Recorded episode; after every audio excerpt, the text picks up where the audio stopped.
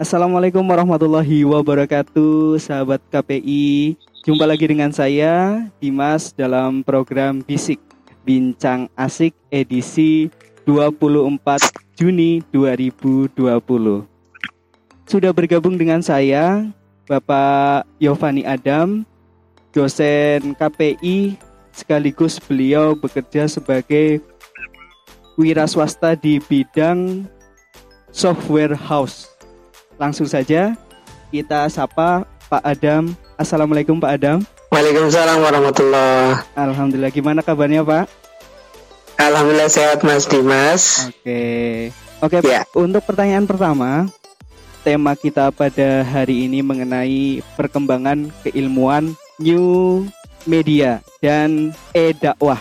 Jadi kira-kira apa sih itu Pak media baru menurut uh, Pak Yo, Pak Yovani Adam. Iya baik terima kasih Mas Dimas atas kesempatannya. Jadi kalau yang pernah saya baca kalau media baru itu atau new media itu singkatnya adalah internet ya singkatnya internet dengan berbagai macam genrenya dengan berbagai macam uh, platformnya ya bisa nanti ada website, kemudian sosial media, dan lain-lain yang berhubungan dengan internet. Oh. Nah itu namanya new media gitu. Oke baik pak. Berarti untuk bentuk-bentuknya itu apa saja ya pak kira-kira?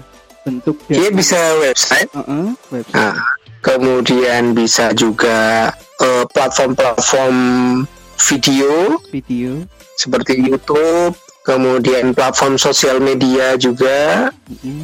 dengan berbagai mereknya itu ya yang banyak tersebar yeah.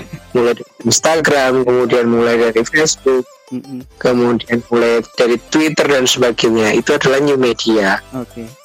Kemudian yeah. untuk menghadapi new media nih, tentunya program studi komunikasi dan penyiaran Islam juga mengikuti perkembangan tersebut, Pak. Kira-kira apa aja sih Pak yang dipelajari mahasiswa KPI UMY menghadapi new media Pak?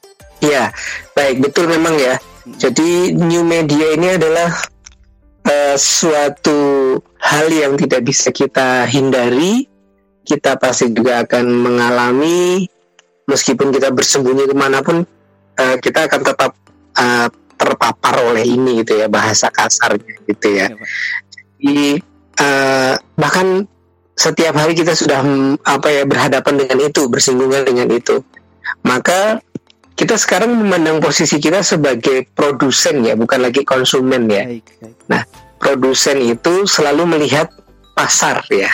Iya. Kalau kita posisikan sebagai produsen atau sebagai dai ya, kalau bahasa di dakwahnya sebagai dai, Baik. sebagai penyedia konten kalau di bahasa di eh, apa namanya komunikasinya begitu ya. Baik kita melihat madu kita atau sasaran kita ini sekarang ya mereka semua berkumpul di new media ini. Baik. Mereka aktif menggunakan new media seperti internet, kemudian uh, website, sering mengakses website di kesehariannya, Baik. sering menggunakan sosial media, sering menonton YouTube dan sebagainya. Dan itu adalah uh, perilaku, perilaku madu kita, perilaku sasaran dakwah kita. Baik. Maka tentu saja kita sebagai pelaku dakwah, pegiat dakwah atau produsen yang punya jualan dalam tanda kutip jualan kita berjualan dakwah kita, maka kita harus mengikuti eh, ke mana tempat mereka berkumpul Baik. seperti itu. Nah sekarang kan zamannya semua bisa mengakses internet lewat handphonenya, mengakses YouTube dan sebagainya. Maka kita semestinya bisa memanfaatkan itu. Kita hadir juga di situ gitu. Kita memberikan warna yang positif di media baru tersebut supaya ya tidak melulu nanti yang mengisi adalah hal-hal yang negatif ya. Baik. karena kalau kita tidak kita tidak ikut terjun di situ nanti malah yang ada malah hal yang sifatnya sia-sia atau bahkan yang negatif gitu. Jadi kita sebagai pelaku dakwah ada baiknya terjun ke situ, ikut terjun ke situ. Kita harus ikut andil begitu ya, Pak? Iya, ikut andil ya, ya. seperti itu. Kalau untuk penunjang apa ya, penunjang mata kuliah apakah ada, Pak, di KPI yang berkaitan dengan menghadapi era new media ini, Pak? Iya, kalau di KPI sendiri ada mata kuliah yang namanya elektronikal dakwah ya. Itu sudah berlangsung sejak lama. Eh, arahnya adalah silabusnya adalah kita membentuk eh, kader-kader atau pelaku dakwah yang melek dengan teknologi new media, teknologi internet yang bisa memanfaatkan itu semua sebagai penunjang dakwahnya gitu. Bekali dengan senjatanya gitu lah ya. Iya, alhamdulillah. Berarti memiliki keterampilan untuk uh, desain gitu ya, desain web gitu ya, Pak. Oh, sebenarnya desain web itu sebagian kecilnya ya. Oh, sebagian kecilnya. Iya. Karena nanti kita lebih berfokus kepada konten sebenarnya. Bagaimana membuat konten yang menarik, kemudian bagaimana menyajikan kontennya.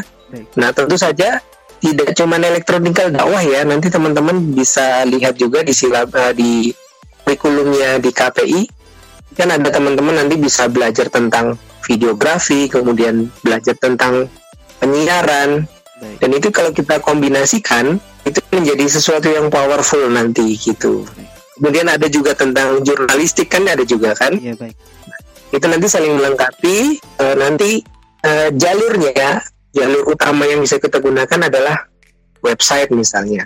Di website itu nanti kita bisa lengkapi dengan eh, teman-teman yang bisa bikin video dakwah dia bikin video dakwah, kemudian bisa nulis artikel tentang dakwah, dia nulis artikel, bisa bikin infografis atau karya seni digital dalam bentuk dakwah juga bisa ikut terjun ke situ begitu.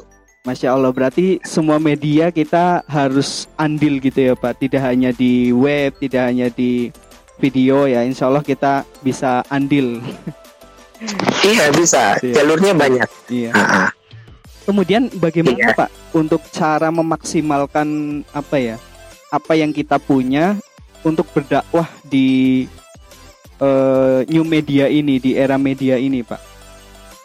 Iya, eh, karena kita sudah keseharian kita menggunakan internet, kemudian menggunakan gadget atau gawai, laptop dan sebagainya, itu sebenarnya modal yang sangat luar biasa bagi kita. Nah, tinggal kita lengkapi dengan pengetahuan bagaimana menyajikan itu dengan baik dan tentu saja pengetahuan juga tentang apa yang akan disampaikan yaitu agama Islamnya itu sendiri atau dakwahnya itu sendiri. Yang utama adalah itu nanti jadinya. Jadi setelah kita kuasai keislaman kita, bekal-bekal Islamnya yang akan kita sampaikan, nah kita perkuat dengan itu tadi kita menguasai senjata kita tadi tadi. Nah, dengan uh, pengetahuan tentang grafis, tentang videografi, tentang website, tentang uh, jurnalistik dan sebagainya gitu. Mudah-mudahan ya Pak Adam jadi dengan uh, senjata yang kita punya kita selalu memasukkan nilai-nilai Islam ke dalamnya begitu ya Pak. Kira-kira. Iya betul. Iya kurang lebih begitu. Iya. Kemudian uh, untuk mengakhiri sesi percakapan kita kali ini ada nggak Pak pesan-pesan dari Pak Adam untuk eh, menghadapi era new media baik untuk mahasiswa KPI ataupun teman-teman di luar sana. Begitu. Iya baik. Uh, bagi saya mungkin pesan buat teman-teman khususnya buat saya juga secara pribadi uh, kita sekarang bisa terlibat di dalam dakwah dengan apa yang kita punya sekarang. Kita punya HP, kita punya laptop, kita punya keahlian grafis dan sebagainya. Itu kita bisa kita gunakan dalam rangka dakwah begitu. Karena uh, kita tidak berbicara nanti dakwah itu akan kembali kepada kita ya tapi dakwah itu nanti akan bermanfaat luas sekali gitu. Bukan hanya kepada diri kita tapi luas kepada masyarakat gitu. Jadi uh, silakan dimanfaatkan dengan teman-teman sudah menguasai eh, bekal-bekal itu tadi. Ya silakan dioptimalkan untuk uh, mencari akhiratnya juga gitu. Jangan lupa begitu. Kurang lebih begitu ya. Baik insya Allah terima kasih Pak Adam sudah mau iya sama-sama. mengisi berkenan untuk program Bisik Bincang Asik untuk podcast KPI. Terima kasih Pak Adam atas Iya, sama-sama Mas Dimas. Saya Hedi, wassalamualaikum warahmatullahi wabarakatuh. Waalaikumsalam warahmatullahi wabarakatuh.